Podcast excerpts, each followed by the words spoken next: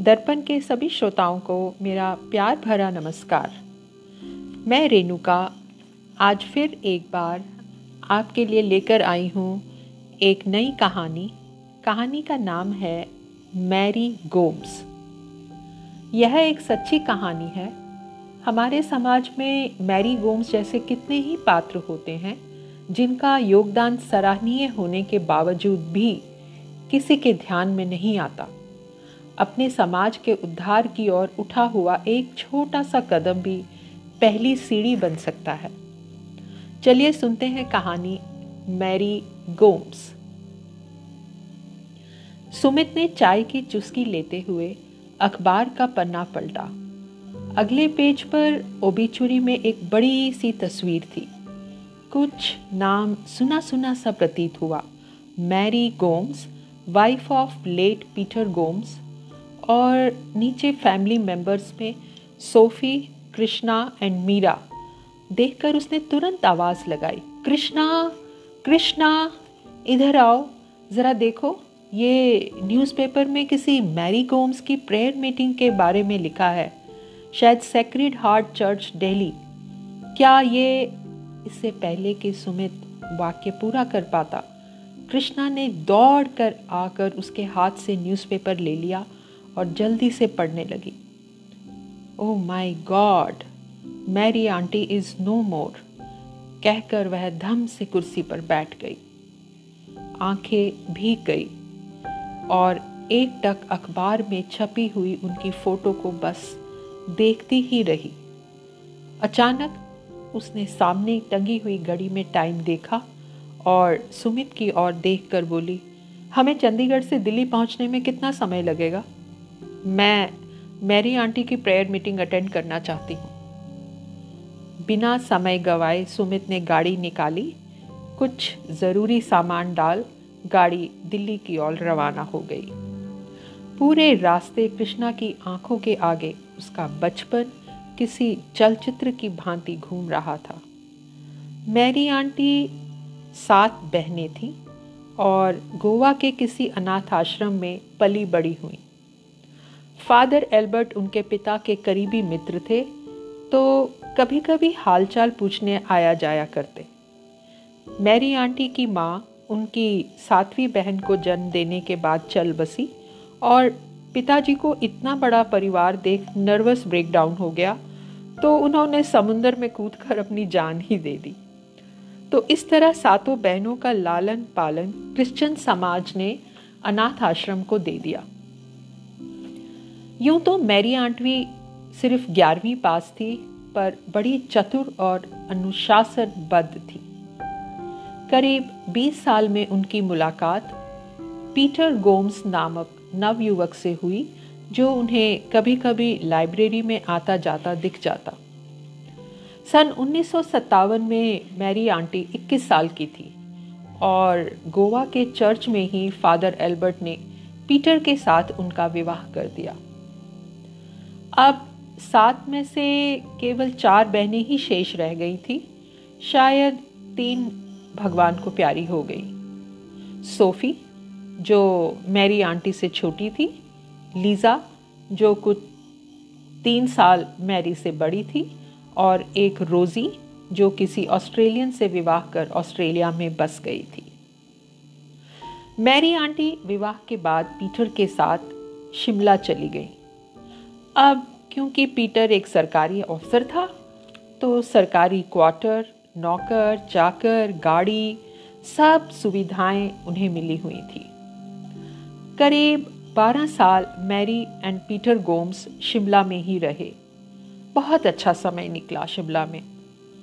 अब सन 1970 में पीटर गोम्स का तबादला दिल्ली में हो गया। सारा सामान बाँध मैरी ने सभी नौकर चाकरों को धन्यवाद दिया और मुड़कर गाड़ी में बैठने ही वाली थी कि अचानक मुरली, जो 20 या 21 साल का लड़का था, बड़ा वफादार और मेहनती, उनके पाँव से लिपट कर रोने लगा कि उसे भी साथ ले चले। बहुत समझाने बुझाने पर जब मुरली ना माना तो मुरली और सावित्री, उसकी धर्म पत्नी मैरी और पीटर के साथ दिल्ली आ गए। घर यहाँ भी काफ़ी बड़ा था। नौकर चाकरों के लिए अलग क्वार्टर था।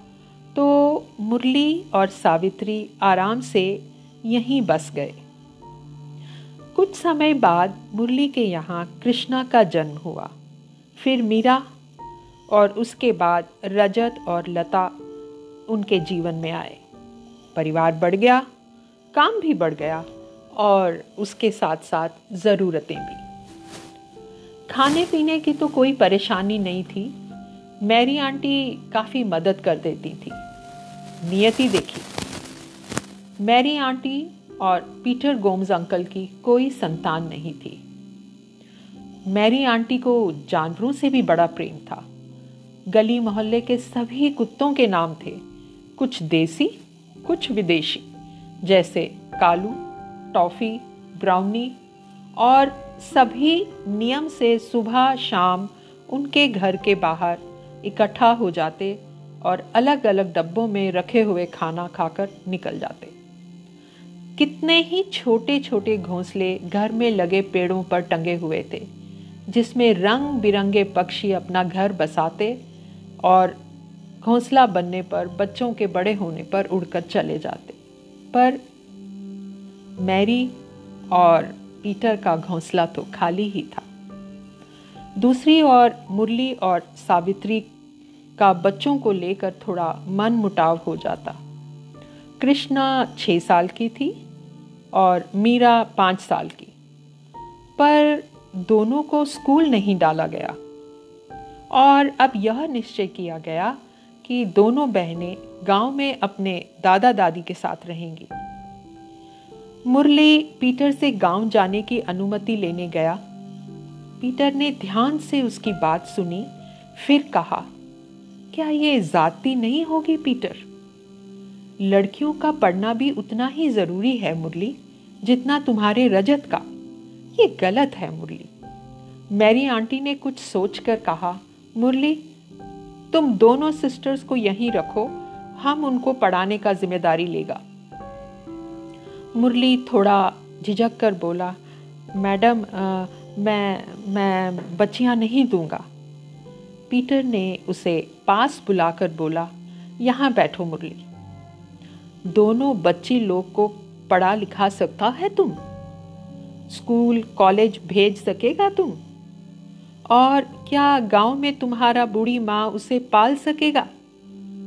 दो बच्ची लोग का ज़िंदगी खराब कर रहा है तुम। इन्हें गाँव मत भेजो। इनको पढ़ाने लिखने का ज़िम्मेदारी हम लेगा। अच्छा स्कूल अच्छा कॉलेज में भेजेगा। मुरली फिर डरते डरते बोला, साहब साहब, हम बच्चियों को क्रिश्चियन नहीं बनाएगा। बिल्कुल भी नहीं, मुरली। मेरी आंटी ने तपाक से बोला, ना हम इनका नाम ही बदलेगा, ना ही इनका रिलीजन ये Krishna daughter of Murli and Savitri ही रहेगा। मगर हमारा भी एक कंडीशन है मुरली। मुरली हाथ बांधे, सर झुकाए बैठा था। बोला, बोलिए मैडम। मैरी आंटी बोली, दोनों बच्ची तुम्हारे साथ सर्वेंट क्वार्टर में नहीं रहेगा। तुम्हारी ज़िम्मेदारी दो बच्चा रजत और लता है। ये दोनों हमारे साथ यहाँ रहेगा घर के अंदर। मुरली को कुछ समझ ना आया, पर पर पर पीटर ने बात संभालते हुए बोला, देखो मुरली, ये दोनों तुम्हारा बड़ा बच्ची लोग है और हम रोज देखता है कि तुम इनसे सब काम करवाता है। अब से ये सब नहीं चलेगा। जब तक इनका पढ़ाई फिनिश नहीं होता, तुम सिर्फ़ इनको आता जाता ही देख सकता है। कोई दखल अंदाजी नहीं चलेगा। मुरली ने एक बार दोनों बच्चियों को गले से लगाया और बाहर निकल गया। कृष्णा और मीरा दिल्ली के कॉन्वेंट स्कूल में भर्ती हो गई। आपके व्यक्तित्व पर, आपके संपर्क में आने वाले हर व्यक्ति का प्रभाव पड़ता है, माहौल का प्रभाव पड़ता है। समय बीतता गया। दोनों बहनों का तौर, तरीका, व्यवहार, बात करने का ढंग सब कुछ बदल गया। मुरली और सावित्री भी बस दूर से बच्चियों को देखते रहते और मन ही मन लाखों दुआएँ देते मीरा और मैरी और पीटर को। मैरी और पीटर का भी दिनचर्या पूर्णतया बदल गई थी। दोनों लड़कियों के साथ समय बिताना, उन्हें पढ़ाई में हेल्प करना पीटीएम्स अटेंड करना, पूरे तेरह साल उनके कृष्णा और मीरा का जीवन संवारने में निकल गए।